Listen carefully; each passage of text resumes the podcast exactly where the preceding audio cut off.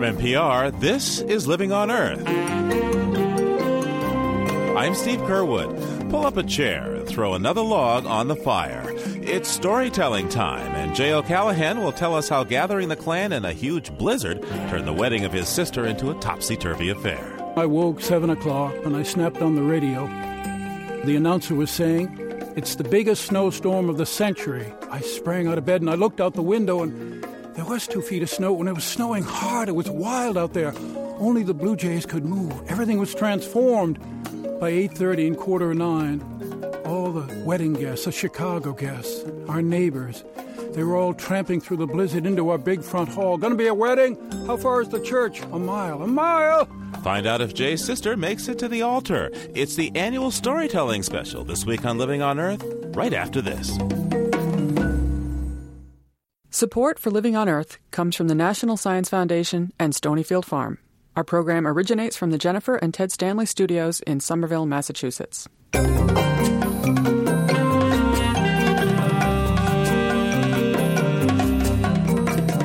Welcome to Living on Earth. I'm Steve Curwood. This is the time of year when we like to take a break from today's environmental news and take a moment to share in the ancient means of communication, storytelling.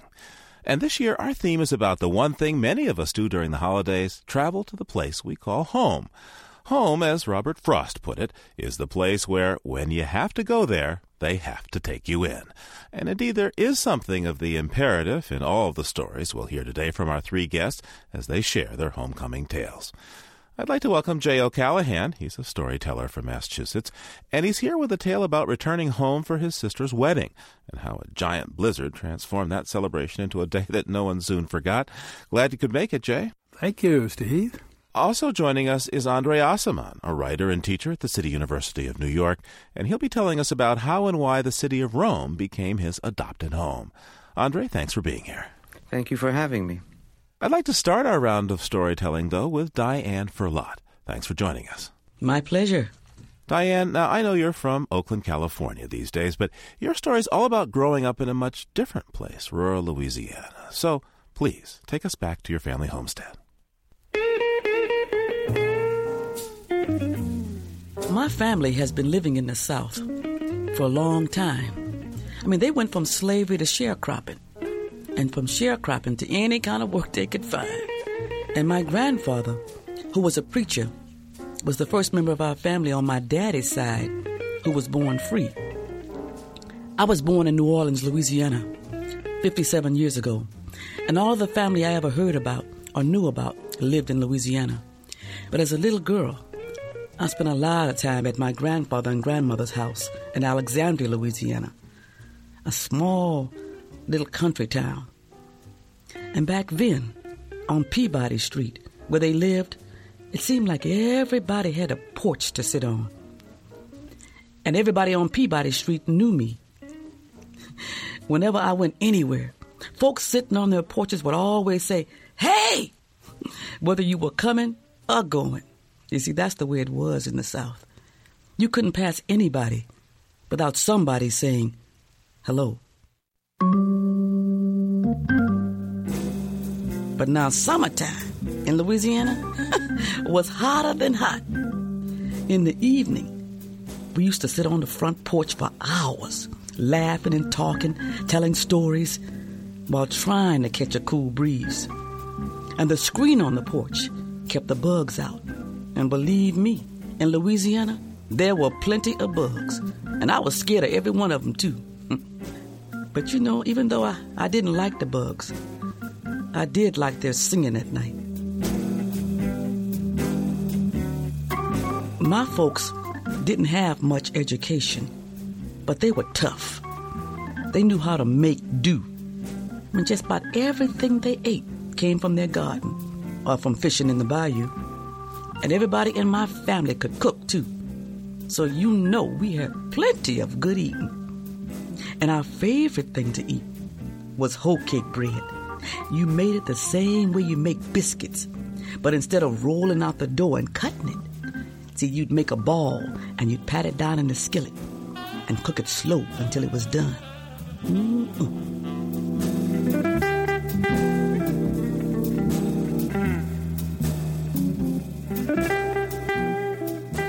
back in 1945. When I was born, things were different in Louisiana. Because even though my daddy was a skilled bricklayer and a plasterer, because of the color of his skin and Jim Crow, he couldn't get this job, he couldn't get that job, couldn't sit here, couldn't sit there, couldn't go through this door, couldn't go through that door. But that's the way it was. And because of the way things were in the South, many black people started leaving the South. And my family decided to leave too. And my aunt, who had already moved to California, she told my daddy, You ought to come to California. There's more work out here.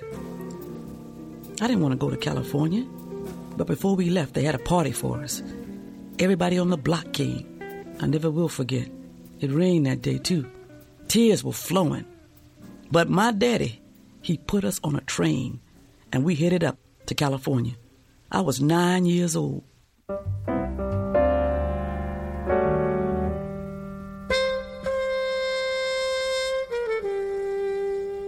When we got to California, we had to live with my aunt and her family in Oakland. It wasn't hot like Louisiana. It was cold, and it was summertime too. And I remember she didn't even have a front porch to sit on. But as soon as my daddy got a job, we moved out and got our own place. You didn't have a front porch either. And when people walked by your house, I mean, they hardly even looked at you. At first, I didn't like California, but my cousin lives right behind us, and that helped a little. But it was different. But one thing I liked, though, there was no bugs biting you. But you know, at night I did miss the sound of the bugs singing. And when we went to the movies, we could sit anywhere we wanted to. We didn't have to go to the balcony. And when me and my mama got on the bus and I headed for the back, she said, Oh, no, baby, it's okay to sit up front. And my daddy, he got more work than he ever got in Louisiana.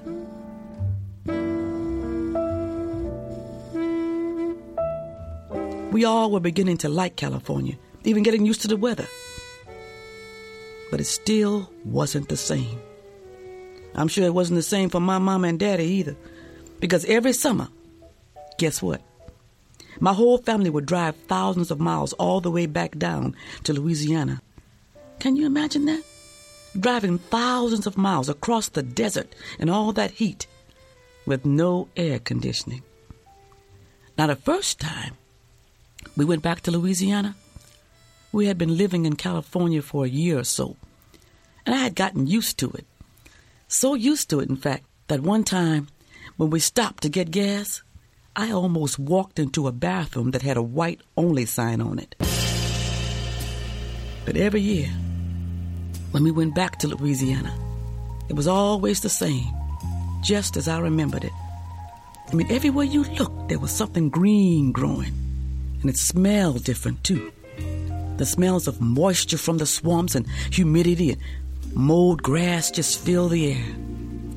And when we finally turned the corner on Peabody Street, going to my grandfather's house, everybody would start waving and yelling, Hey, glad to see you again. Oh, you back home, huh? How long you gonna stay this time? And when we parked the car and my daddy stepped out, some folks would come over and shake his hand, laughing and talking, and people would hug my mama, and kids that knew me would come running over to see me and my brother. But then the screen door would open, and my aunt, who we called Nanny, would come out. And she'd say, Let me see you kids. Come here and give me a kiss. Ooh, look how you've grown. Come on in the house. I got something to show you. And what she had was my favorite thing, too a big, cold piece of watermelon. Mm, and the electric fans in the house blew the smell of cornbread bacon, fresh fish fried from the kitchen, ooh, all the way to the front porch. And with the smell of rain in the air, it smelled like home. And it was home, because before long, the front porch was just full of people laughing and talking. but well, as we got older, my brother and I didn't always go back to the South every year. I guess we thought we were just too cityfied for that small little country town. We had changed, but so did the community on Peabody Street. Some people leaving and some dying. Even my grandmother was gone. Only my grandfather and my Aunt Nanny were still living in our house on Peabody Street. But that was enough for my daddy, because every year he went back, and always the cheapest way, too driving. but one time, he talked me and my new husband into driving down there with him. First time my San Francisco born and bred husband had been in the South. Now, he didn't know what to expect, especially since he's white. You should have seen the surprise on my 104 year old grandfather's face when my husband walked into the house. All he could say was, Who that boy? And my nanny, who was caring for my grandfather, took to my husband like he was family. And he was. And before long, they were out together fishing for catfish on the bayou. She was cooking him hoecake bread for breakfast, and he was fixing buttermilk for Papa, and sitting on the porch laughing and talking like he had always been there. Well, that year, my husband got a little taste of what we missed and why we went back. And I realized what I had been missing too. I realized that there's no substitute for roots and family. I missed the slower pace of life. You know, taking time to talk to one another. And of course, the good food like red beans and rice, jambalaya, crawfish, filé gumbo, and of course, what was famous in our house hoecake bread. But we always had to beg to get Nanny to make it. But if you beg long enough, sooner or later she'd be patting it down in that iron skillet. A few years later, after my grandfather had died, though, at the age of 107, Nanny got sick right before Christmas. And my daddy drove straight down to Louisiana, put Nanny in the car, and drove her to Oakland, California, so we could take care of her. When we left the doctor's office, it didn't look good. I mean, she was very sick. But she was able to be with us in our home for Christmas. But soon, she was back in the hospital again. And then we got a call saying that we better come. It didn't look like she was going to make it. And there we were, all standing around her bed. And you know what I was thinking hoecake bread. I told her, Don't you die on me. You better get up and make me some hoecake bread. And don't you know she had the nerve to try and laugh on her deathbed? It was funny, but it was her last laugh. And ever since, we have been trying to make hoecake like Nanny's, but we haven't got it right yet.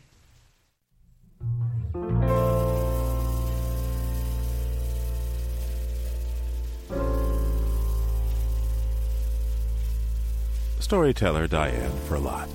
We'll be right back with more tales about coming home. Stay tuned to Living on Earth. Welcome back to Living on Earth. I'm Steve Curwood. You're listening to our annual storytelling special featuring Jay O'Callahan, Andre Aciman, and Diane Ferlatte, who's just told us a wonderful tale about her yearly trips back to her family homestead in Louisiana. And Diane, your story reminds me of one I'd like to share with you all. It's about the years that my mother and I would return home from her job in Ohio to our family farmhouse in New Hampshire for Christmas and New Year's. Now, no one lived there. Uh, once my mother started teaching out in Ohio, my grandmother moved over to my aunt's house in another state, but the spirit of home was still there.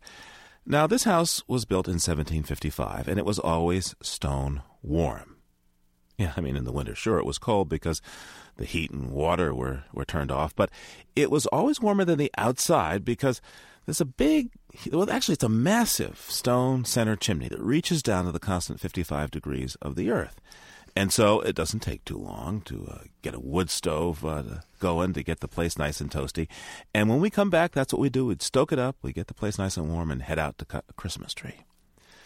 And you know, even today, when I hear feet stamping at the back door, getting the snow off, uh, that says home to me, just as much as the crackle of the fire that was that was going. And each year, oh, I'd spend a lot of time in that car toll after toll, highway after highway, gas station after gas station getting there. And more than once, I think we must have gone through some pretty nasty snow and ice storms. but no one ever asked if it was worth it. It was it was all worth it when you were there just just be, to be able to throw another log on on the fire from a tree that cut down maybe the previous year someplace out on the 30 acres. Um, you know, warmed you back then with the sweat and the saw, and then it warmed you again. And in just a few days, we'll be gone again. But there'd be no doubt that we come back for the holidays another year. So that's my story, Diane. Hmm, It's a good one. I don't have to travel that far now to get there because that's the house I live in now. How about you? When's the last time you went to Louisiana? I went there in August. I took my mom back because she has beginning Alzheimer's now, and she keeps talking about going back to Louisiana, going back to Louisiana. So I think we're going to take her. So we took her back in August, my husband and I. I saw the house where I used to live when I was a little girl. Man, had it changed. so all the, you know, houses that I used to remember running from porch to porch. There's only a few people left on the block that knew me and my mama, but it changed a lot. But the funny thing about this trip to Louisiana, now that we're back home in California, my mother doesn't even remember going. Mm-hmm. How strong is that pull on the landscape in that community for you? So strong because I have a, I went back there every year. It was always, you know, people knew me, knew my mama, my cousins. My, it was just such a warm. Everybody, I felt loved. So it gets harder and harder to go back the longer you've been away, perhaps. Yeah, especially since everybody's going and the neighborhood's changing. My house where I used to live looks so different and so old. And different people are living there. It was kind of a rough neighborhood now. It's different. Jay, what is what did Diane's story evoke for you? Oh, Diane, I love the uh, the love you had for Louisiana. I love the sense of smells and community, and the voices, the welcoming. And I love the sense of your life going to California, that journey, and then being pulled back and then the wonderful, wonderful cake. It was just uh, like a wonderful invitation into your journey. So thank you. Beautiful. And Andre? Oh, I, I mean, it filled me with so many things in common. To start with, you know, I was born in a city called Alexandria, so it in- instantly rang a bell. Um, but the thing that I, I was kept thinking of is now that you basically have lost that childhood home and the childhood city, town. Um, can you recreate this for other people? That same feeling of love and welcoming and family and friends, community. Can you reproduce that elsewhere? Or is it permanently lost? No, I think it's it can be it can be created other places. Especially where I live now. I, I get to know my neighbors. I know everybody on my block and I invite people over to my house all the time. We're always eating. So I try to create that. Of course, my family, who lives in California, they still come over and we always gather, eating. And my mother can still sort of make hoecake bread, but she's mm-hmm. losing it. And if I don't get the recipe, it's going to be gone forever. Yeah, I hope you get it soon. I want to try it myself. Andre, you're up next. Now, you grew up in Alexandria, Egypt, and at the age of 14, you and your family, who are Jews, were expelled from that country back in 1965. You, your family fled to Italy. That's right. I first read your essay in the Best American Travel Writing of 2002, and I have to say I've never been able to think the same about Rome ever since. So, can you tell us your story now? Or I guess since you're an essayist, you're going to want to read this to us. We may never become Roman, and yet it takes no more than a few hours for the spell to kick in.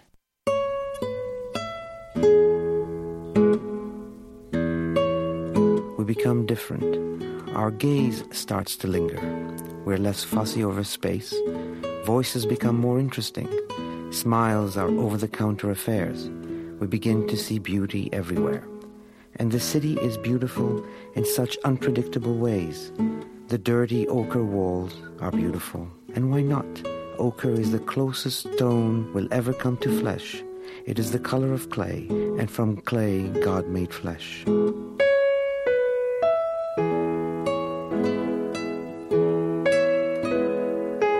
The figs we're about to eat under the sun are beautiful. The worn out pavement along Via dei Cappellari is, however streaked with dirt, beautiful. the clarinetist who wends his way towards the sunless Vicolo delle Grotte, wailing a Bellini aria, plays beautifully. What wouldn't I give never to lose Rome? I worry on leaving that I'll slip back into my day to day life far sooner than I thought possible. It's not just the beauty that I'll miss. I'll miss, too, the way the city gets under the skin and for a while makes me its own.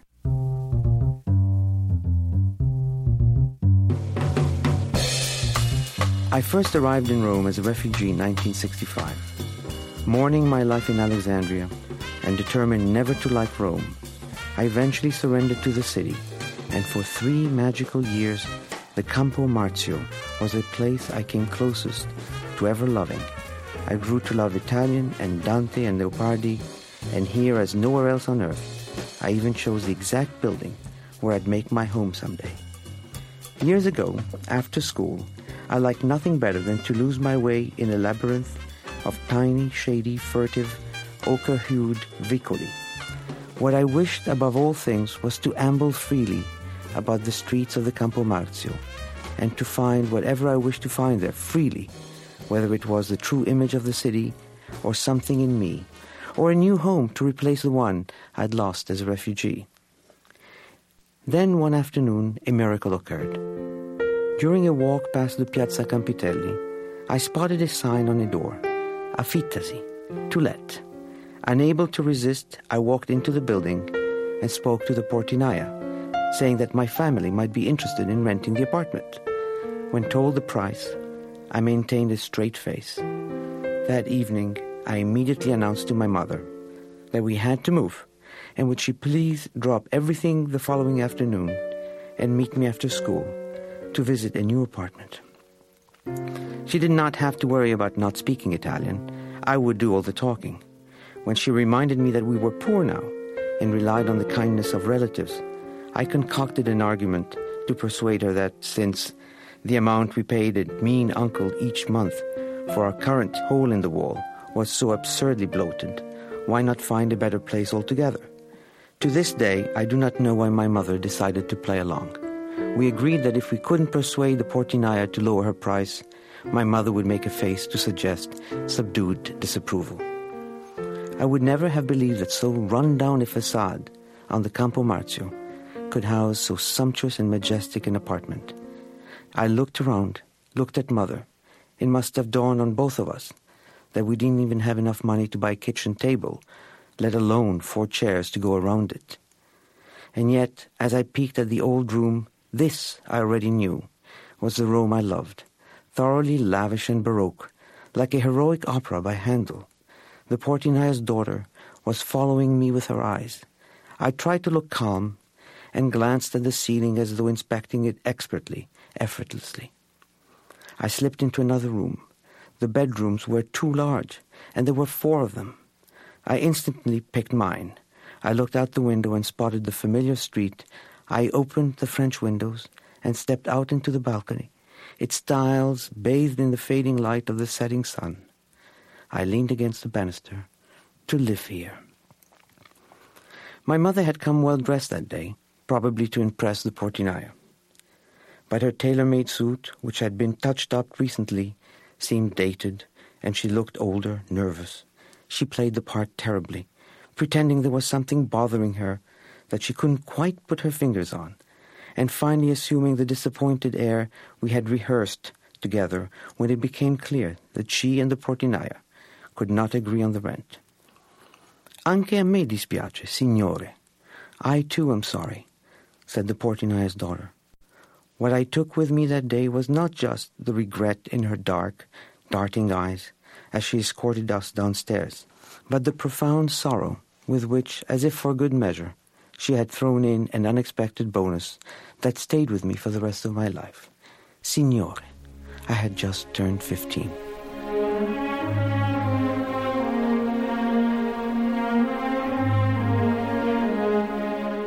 I have often wondered what became of that apartment. After our visit, I never dared pass it again and crafted elaborate detours to avoid running into the portinaia or her daughter. Years later, back from the States with long hair and a beard, I made my next visit. What surprised me most was not that the Campo Marzio was riddled with high-end boutiques, but that someone had taken down the Affittasi sign and never put it back up again. The apartment had not waited. And yet the building I never lived in is the only place I revisit each time I go back to Rome, just as the Rome that haunts me each time is still the one I fabricated on my afternoon walks. Today the building is no longer drab ochre, but peach pink. It too has gone to the other side, and like the girl with the blackamoor eyes, is most likely trying to stay young, the expert touch of a beautician's hand filling in those spots that have always humanized Roman stone and made the passage of time here the painless, tiny miracle that it is. At 15, I visited the life I wished to lead and the home I was going to make my own someday. Now I was visiting the life I had dreamt of living. Fortunately, the present, like the noonday sun here, always intrudes upon the past. Only seconds after I come to a stop before the building, a budding indifference takes hold of me, and I'm hastening to start on one of those much awaited long walks I already know won't end before sundown. I am thinking of ochre and water and fresh figs and the good simple foods I'll have for lunch. I am to go out tonight with old friends to a restaurant called Vecchia Roma on the Piazza Campitelli. On our way, I know we'll walk past my secret corner on the Campo Marzio. I always make sure we take that route, where I'll throw a last furtive look up at this apartment by the evening light.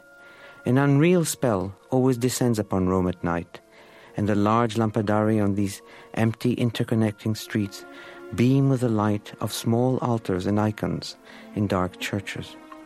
You can hear your own footsteps, even though your feet don't seem to touch the ground, but almost hover above the gleaming slate pavements, covering distances that make the span of years seem trivial.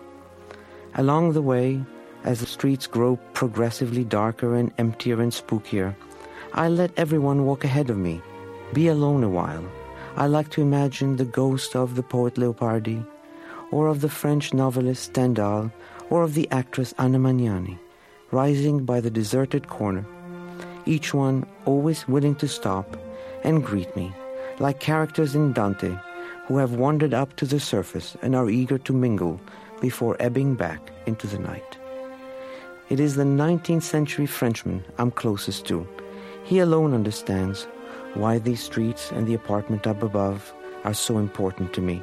He understands that coming back to places adds an annual ring and is the most accurate way of measuring time. He too kept coming back here.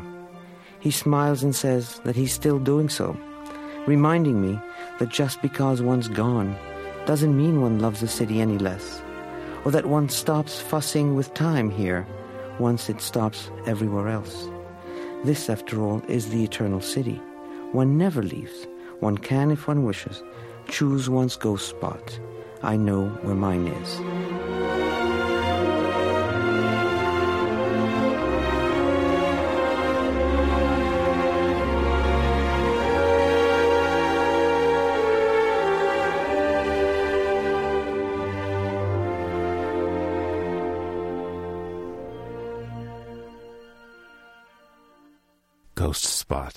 An evocative image. Not only did you really bring Rome alive for us, Andre, but what a powerful ending, choosing a place that you'd like to haunt. Um, let's talk about Rome for a moment. What made it so difficult to adapt to life living in Rome after leaving Alexandria? Well, my father had basically become an Italian citizen while still in Egypt. I suspect he must have bought a passport and we became Italian. So when they kicked us out of Egypt and expropriated everything we owned, we basically had to end up in a country that was our homeland, which it really wasn't. In Italy, we arrived as refugees, as Italian refugees. And back in Egypt, you were quite well to do. Yes, and we were totally, totally penniless when we arrived. And clearly, I, what I tried to evoke in the piece was the young kid, me, I was I was trying to desperately to reconstruct something that could contain the best of Rome, which I didn't know much of, and just basically try to transport everything I had lost back into Rome, and try to put the pieces back together, sort of with you know spit glue and. Uh, make believe that we were okay again. And, and I've been thinking actually since you finished reading what my ghost spot would be, and I think I finally come up with one. At first, I thought, well, of course, the family farmhouse, but hey, there's a captain in the Revolutionary War that has that as his ghost spot.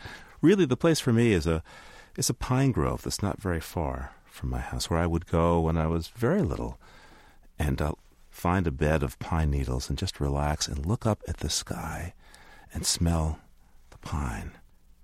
Diane, how about you? Uh, I, w- I wonder if there's a spot that sprang to mind for, for you, or, or, or you, Jay, uh, when you heard André talking about his, his haunting spot. I don't really have a, a ghost spot or haunting spot. I think what I like, places where I like to live, has to have greenery. I guess because maybe because I was uh, born in the South and there was so much green around me. Uh, I need trees. I need grass. I need you know, to see some of those things around me wherever I live. How about you, Jay? One of my ghost spots is uh, is a tree, like yours, Diane. But this is it's a beech tree that was seven realms high when I was a little boy, and it still exists. It's still on Pill Hill, and I would spend just hours from when I was seven till maybe thirteen climbing up that tree. I loved to use my arms and feel the roughness. It was like a rough rough gray elephant. And somehow that's a ghost that gives me strength just feeling that and almost feeling the roots going down into the earth. We'll be right back with more of our storytelling special in just a minute. Keep listening to Living on Earth.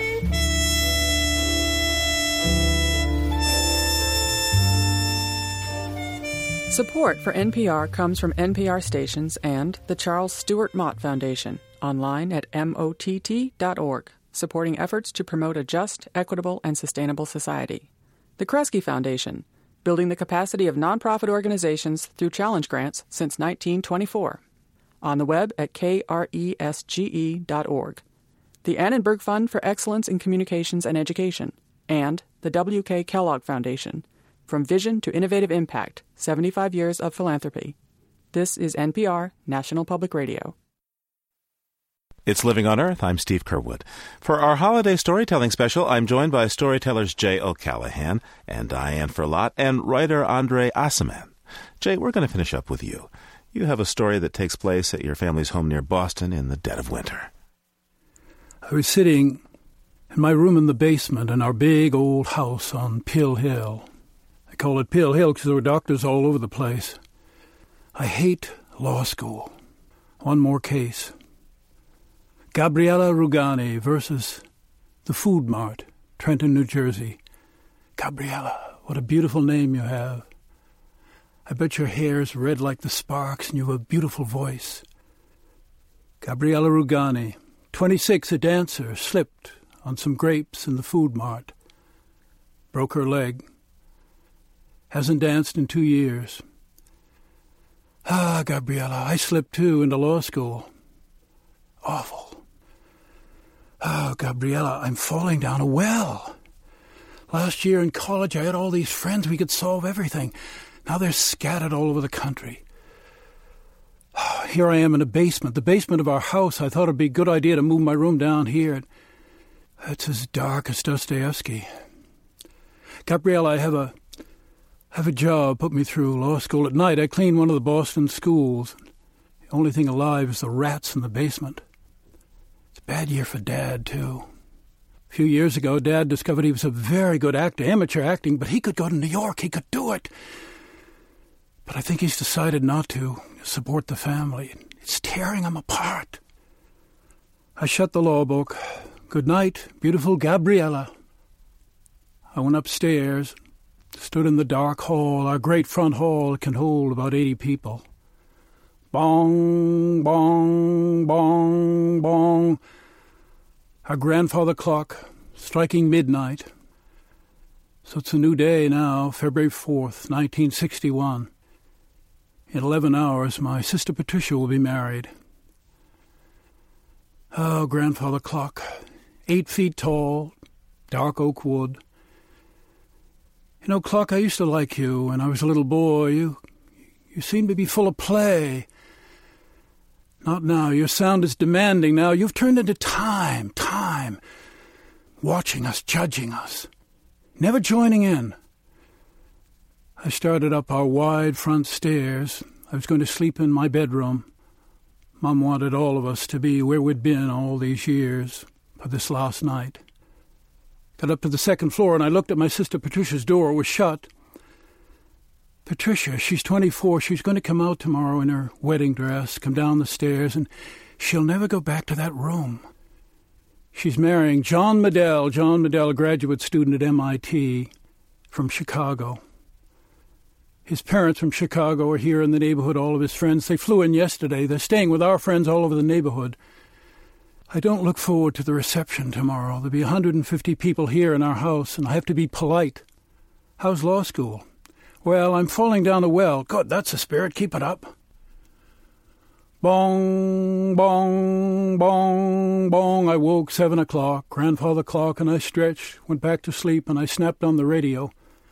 The announcer was saying, it's the biggest snowstorm of the century.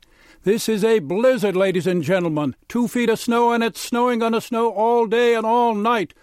Everything is canceled. Celtics, Bruins, college boards. I sprang out of bed and I looked out the window, and there was two feet of snow. and it was snowing hard, it was wild out there. Only the blue jays could move. Everything was transformed. By eight thirty and quarter nine, all the wedding guests, the Chicago guests, our neighbors, they were all tramping through the blizzard into our big front hall. Gonna be a wedding? How far is the church? A mile. A mile! The Norwegians, graduate students at MIT, they were living across the street. They came in, and one of them said, We will ski Patricia to the church. Dad said, Quiet down, everyone. I'm, I'm calling the Department of Public Works. Oh, listen, we need a plow up here. My daughter's getting married up on Pill Hill. Dad held his hand over the phone. He says he's got some nut from Pill Hill. Dad listened and put the phone down. I could hear the superintendent in the background, Ed Hickey. He said, I'm going to that wedding. Get a plow up there. I said, Dad, we'll need a heavy car to get Patricia to the church. That's right. That's right. I'll call Fred Fredericks. I've done a lot of acting with him. He calls me Lear. Fred. Yeah, it's King Lear. Listen, Fred, Patricia's getting married this morning. We need a car that'll get through the storm. Great, great, 1030. Ha! He's going to send a funeral limousine. I grabbed a shovel and I went running out into that blizzard. Five of the Chicago fellows, they followed me. I got them shovels and I started shoveling. Snow was heavy. Drill, ye terriers, drill. I was shoveling away and making a path for Patricia. And I was thinking of Patricia's long path, painful path. When Patricia was in the eighth grade, she weighed 65 pounds, held together with freckles. She was in Mum's bedroom one night. Nobody has asked me to the eighth grade dance. I'll never have a bosom. All through high school, Patricia. She was freckles, bones, and brains, a lot of brains. Every college wanted Patricia. She knew she'd be homesick, so she commuted to college. She would study up on the third floor. That's where Graham is. Graham has the idea that if a girl isn't engaged by the time she's 11, she's an old maid. Graham would crook her finger and say, Now, Patricia, be standoffish, but not too standoffish. Then late in college, Patricia started to act. Never forget, at the Footlight Club, she was in Pygmalion. She was Eliza Doolittle. And toward the end of the play, she was the transformed Eliza Doolittle. She came out, stood on stage, and she was so beautiful, the audience gasped. Drill, ye terriers, drill! The plow's coming! The plow was coming like a ship through the blizzard. We shoveled an hour and a half. I was freezing, all of us were. We ran into the into the front hall, and Mother said, "The bride's coming down the stairs, everyone." And Patricia, she started down the stairs. My sister, she was the bride coming down the stairs. And I thought of when Patricia was twelve, her birthday. We were in the dining room, and Dad said, "Get the birthday cake." I was ten, my sister Kathy eight. We ran into the kitchen and we lit the twelve little candles. And Kathy carried the cake into the dark dining room. Dad had snapped the lights off, and Dad was singing, Happy birthday to you. Kathy set the cake down in front of Patricia, and Patricia's face was long, narrow, and it was filled with such happiness that I didn't want the moment to end. I didn't want any more tears. I didn't want her to blow the candles out, but she started to blow them out, and I willed that the candles would not go out, but the flames leaned to the left, and they went out. And I wanted to say, Dad, don't turn the lights on yet, but he snapped them on. It was over. I went to bed hurt, felt time didn't care.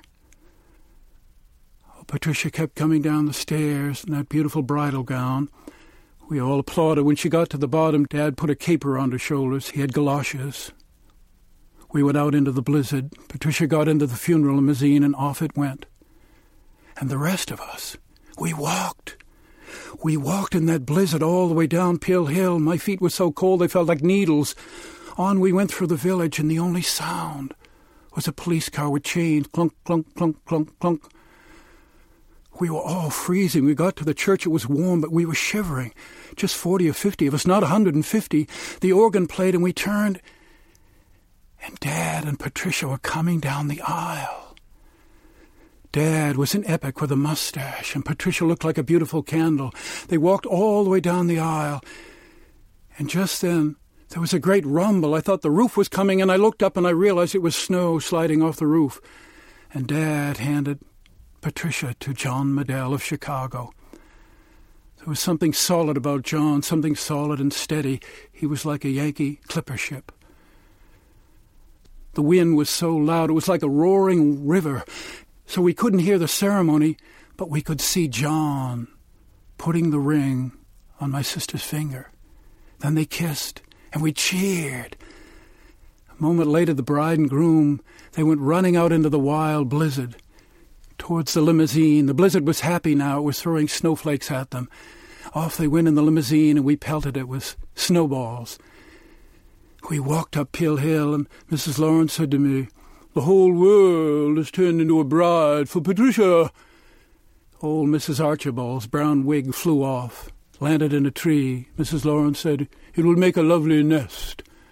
We got back to the house, and I was busy lighting fires and shucking oysters, pouring champagne, the caterers arrived. They were late but cheery, and soon enough from the kitchen the clatter of dishes and the smell of baked ham. And time was moving on. Bong, bong. Uncle Eric playing the piano. Waltzes, polkas, dances galloping round. The violinist arrived. He was a cannonball of a man. Patricia was speaking with a guest, and the cannonball violinist went right up behind her and he played. Dad was in the hall. Harry Monetta, Patricia, come see who's here. Patricia came running down, and the cannonball seemed stuck to her. She gritted her teeth and went to the dining room. Cannonball with her. She fled to the bathroom. Cannonball was outside. All afternoon. The hall door burst open. People came in with tales of heroic deeds and drifting snow. And late in the afternoon, Dad said, Harry, look who else is here. Come on in, Dick, Lydia. Mother came running down. Lydia, you're marvelous. Dick, you're marvelous. Everyone is marvelous. By five o'clock, there were ninety people there. Everyone wanted Patricia to sing. So Patricia, she stood on the red rug in the piano room, and she sang grandmother's song. Let me call you sweetheart, I'm in love with you. And she was radiant. Not because of stage lights. She was radiant because she was in love and happy. When she finished, everyone applauded. It was like an explosion. And Aunt Virginia, she led us in the Hawaiian war dance out into the big front hall, everyone dancing and singing. And suddenly everyone was singing, Chicago, Chicago, wonderful town.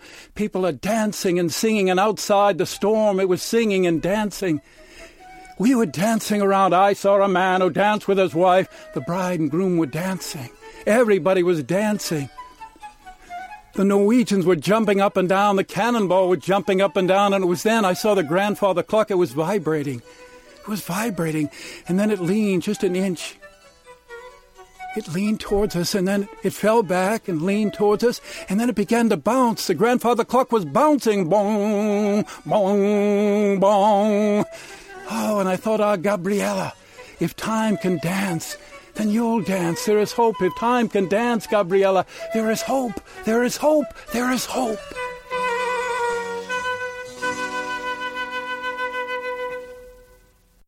What a story, Jay O'Callahan. So, what did the guests uh, say to you after this wedding? the guests stayed, actually. well, you couldn't get rid of them, huh? They were snowed in. they were snowed in. My mother came down the next morning. Everyone had to sleep where they could, and there were three of the Chicago fellows underneath the dining room table. so she went right back upstairs. People couldn't leave. After two days, mother was in a room saying, When are they going to leave? And so, uh, how would you say this affected later homecomings to your family house on Pill Hill? Uh, the house that we bought, um, mother and father got after the war. It was a millionaire's house, but nobody wanted to heat the houses, so they got it for very little. And it was sold just a few years ago, a great deal of money.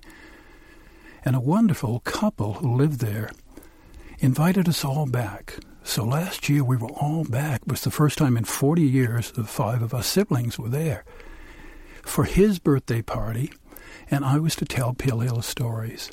So we gathered back, and uh, many of our friends were invited, so they came from different places in the country, as far as California, to just spend the night again, uh, well, an evening, at the home again, telling stories. Everybody, I told mine, but everybody telling stories.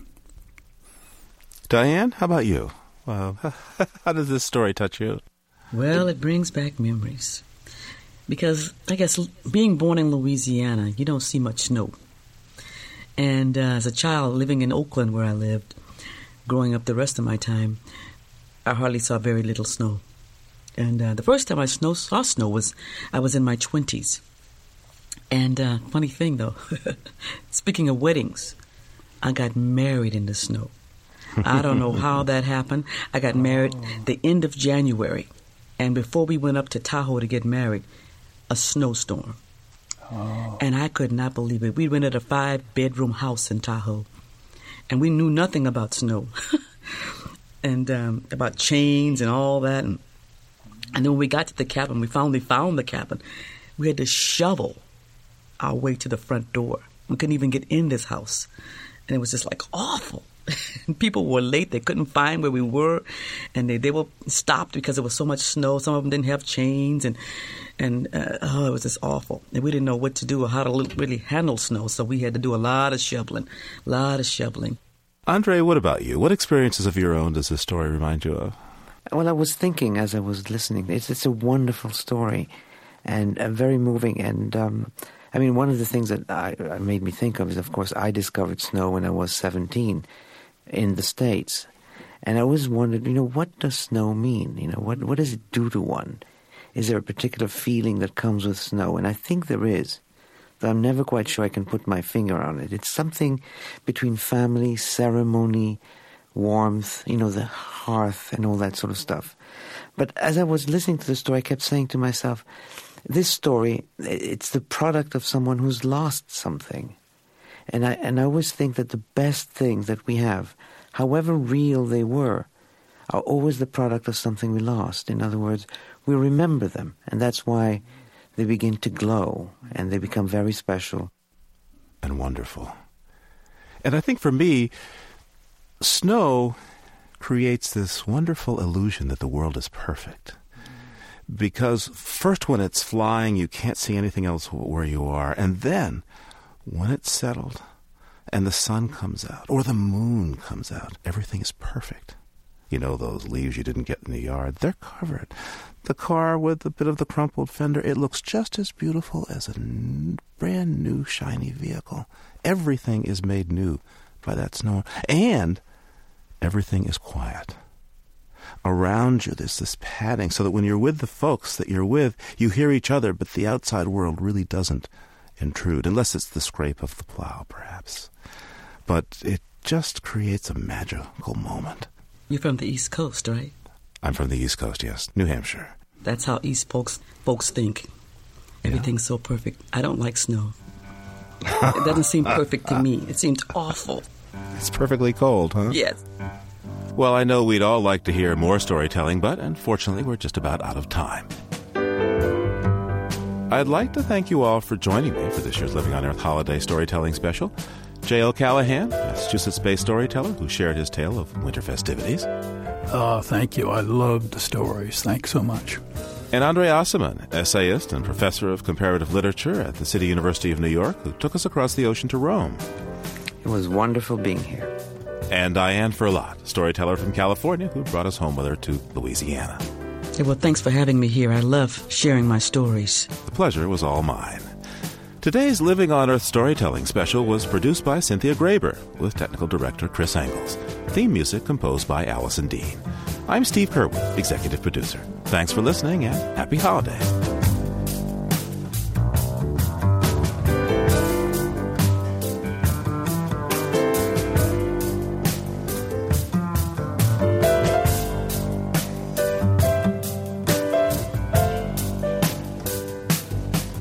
Funding for Living on Earth comes from the National Science Foundation, supporting coverage of emerging science, and Stonyfield Farm, organic yogurt, smoothies, and milk. 10% of profits are donated to efforts that help protect and restore the earth.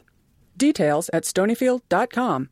Support also comes from NPR member stations, the Ford Foundation, the Wellborn Ecology Fund, and the Saunders Hotel Group of Boston's Lenox and Copley Square hotels, serving you and the environment while helping preserve the past and protect the future.